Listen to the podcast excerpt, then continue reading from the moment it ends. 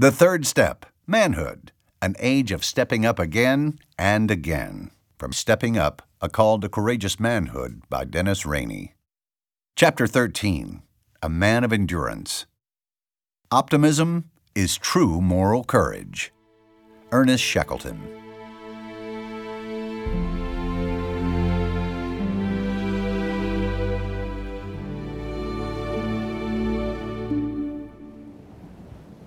The voyage seemed mad, a desperate gamble. Row a 22-foot lifeboat through Antarctic winter seas, through gale force winds and swells over 50 feet high to a tiny island 800 miles away? In 1916, with only a compass and a sextant to guide them, and no Under Armour, Gore-Tex, or goose-down gloves. Hopeless? Without a doubt. Yet Ernest Shackleton knew that he and his companions had no choice. They were stuck on Elephant Island, a barren pile of rocks that was swept each day by wind and snow. Nobody in the outside world knew that he and the 27 men on his expedition were even alive. Nobody was looking for them. So he devised an impossible and desperate plan to reach the whaling communities on the island of South Georgia and then send back a boat to rescue the men left on Elephant Island. It was their only hope.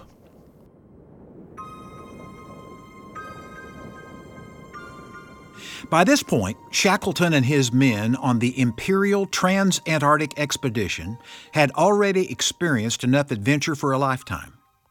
A 40-year-old veteran of two previous Antarctic trips, Shackleton had raised funds in England for his quest to be the first to cross the South Pole by land. Their ship, the Endurance, steamed out of South Georgia on December 5, 1914, summer in Antarctica. The plan was to travel to a harbor 1,000 miles away and then begin the land portion of their expedition. But ice floes in the Arctic seas were unusually heavy for summertime. Shackleton and company made it within 85 miles of their destination, but then, after only 45 days at sea, the Endurance was frozen fast in pack ice. For 3 weeks, they tried to break free, and then they finally realized they were stuck until spring, 7 months away. To come so close was more than tantalizing. It was maddening, wrote ship surgeon Alexander Macklin in his diary. Macklin went on to write, "Shackleton at this time showed one of his sparks of real greatness. He did not rage at all or show outwardly the slightest sign of disappointment. He told us simply and calmly that we must winter in the pack, explained its dangers and possibilities, never lost his optimism, and prepared for winter." The next few months went surprisingly well, despite Arctic storms and temperatures down to 30 degrees below zero. In May, the sun disappeared and didn't rise again for 4 months. Shackleton put the men on a set daily work routine and organized games, dog races, sing-alongs, and book discussions. He participated in all the activities, trying to keep the men's spirits up and their hope alive. Events turned against them in October. When the pack ice began to melt, Endurance, made of the hardest wood known to man at that time, ironwood, was hopelessly wedged between shifting ice floes and eventually was crushed from the pressure. For the next few months, the men camped on ice floes, hoping they would drift toward an island where supplies were stored. Then on April 9, 1916, the ice became dangerous. Cracks would open up without warning under their tents, and several men nearly lost their lives. They boarded the lifeboats they had pulled from the Endurance and rowed for 7 days on a harrowing journey through sub-zero temperatures, surrounded by a pod of killer whales that terrified the men with their blood-curdling blasts. Finally, exhausted and frostbitten, they arrived at Elephant Island. It was the first time they had stood on solid ground in 497 days.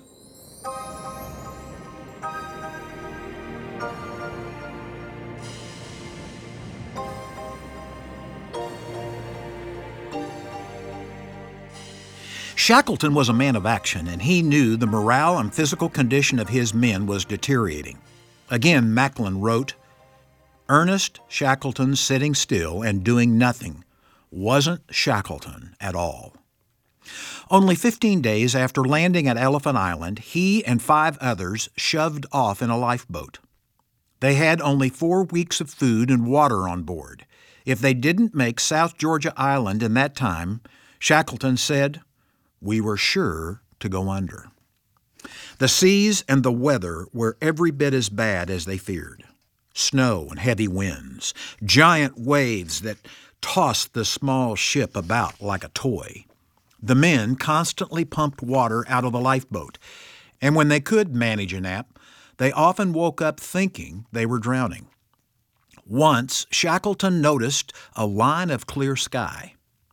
Then he realized it was actually the crest of a giant wave. He said, "During the 26 years of experience in the ocean in all its moods, I had not encountered a wave so gigantic. It was a mighty upheaval of the ocean, a thing quite apart from the big white-capped seas that had been our tireless enemies for so many days." Somehow, the men endured the wave and kept the boat afloat. Throughout the chaos, Captain Frank Worsley managed to use fleeting glimpses of the sun to guide them toward South Georgia. In a twisting line, they made it closer and closer to the island. And then, just after sighting land, they were hit by the worst storm of all, a full-fledged hurricane. They battled the wind and waves nonstop for 9 hours. Finally, the weather cleared enough for them to land. But there was one problem. They had landed on the wrong side of the island.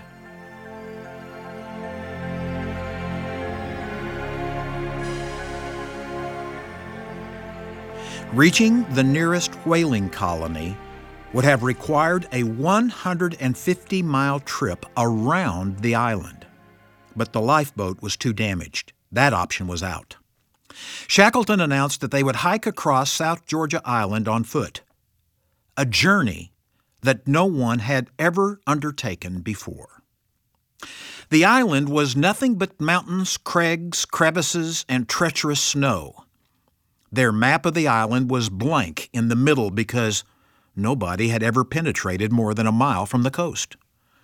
To Shackleton, however, it was the only option. At first, they got mixed up in the fog and headed in the wrong direction, ending up farther along the coast. They retraced their steps and then set out across the island. Twice, they reached high points in the mountains, only to discover huge crags of rock barred their way. On a third ascent, they made it over, but then were enveloped by a fog and couldn't see more than a few inches in front of them as they cautiously made their way down the mountain. As the sun set, they arrived at a huge snowfield, and, knowing they lacked the clothing to spend the night at that altitude, decided to slide down in the near darkness. Worsley wrote, "We seemed to shoot into space. For a moment, my hair fairly stood on end. Then, quite suddenly, I felt a glow, and I knew that I was grinning." They continued through the night, and then had to retrace hours of hiking when they discovered once again that they were off course. Shackleton called for a rest and then forced himself to remain awake when the others immediately fell asleep. Shackleton said, "I realized it would be disastrous if we all slumbered together, for sleep under such conditions merges into death. After 5 minutes, I shook them into consciousness again, told them they had slept for half an hour, and gave the word for a fresh start." After 36 hours, the weary men stumbled into the whaling camp, the final leg of their impossible journey finally over. They looked like dirty, drunken beasts with ragged clothes and long, tangled hair. It was nearly 2.5 years since they had left the island to begin their expedition. The rest of the men were rescued. Not a single man perished. Shackleton again wrote, "In memories we were rich. We had pierced the veneer of outside things. We had suffered, starved, and triumphed, and groveled down, yet grasped at glory, grown bigger in the bigness of the whole. We had seen God in his splendor, heard the text that nature renders. We had reached the naked soul of man."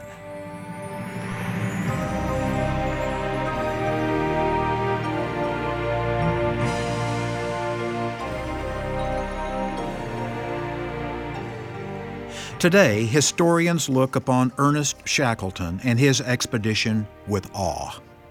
Setting aside his disappointment when his mission failed, he threw himself into leading his men to survive and find a way back to civilization. Books have been written about his leadership and management skills. The 800-mile journey to South Georgia Island is considered one of the most remarkable sea voyages ever. And nearly 40 years passed before British explorer Duncan Carse led another group in crossing the island on foot. After following much of the same route, Carse said of Shackleton, "I don't know how they did it, except they had to."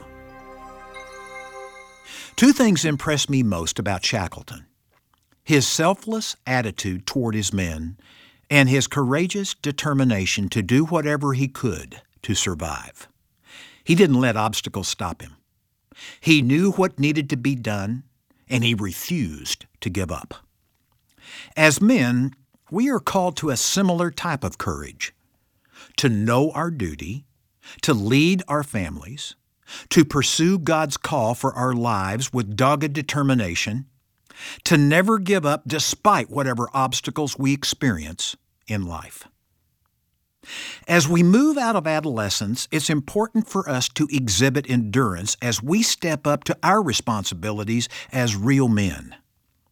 As I will explain in subsequent chapters, we need the courage to initiate, the courage to protect, the courage to avoid stepping backward and down into adolescence, and the courage to believe.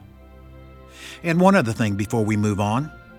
Stepping up and being a man is not a one-time event. It's a journey of thousands of courageous steps and a jillion small ones. Stepping up to courageous manhood is a lifetime process.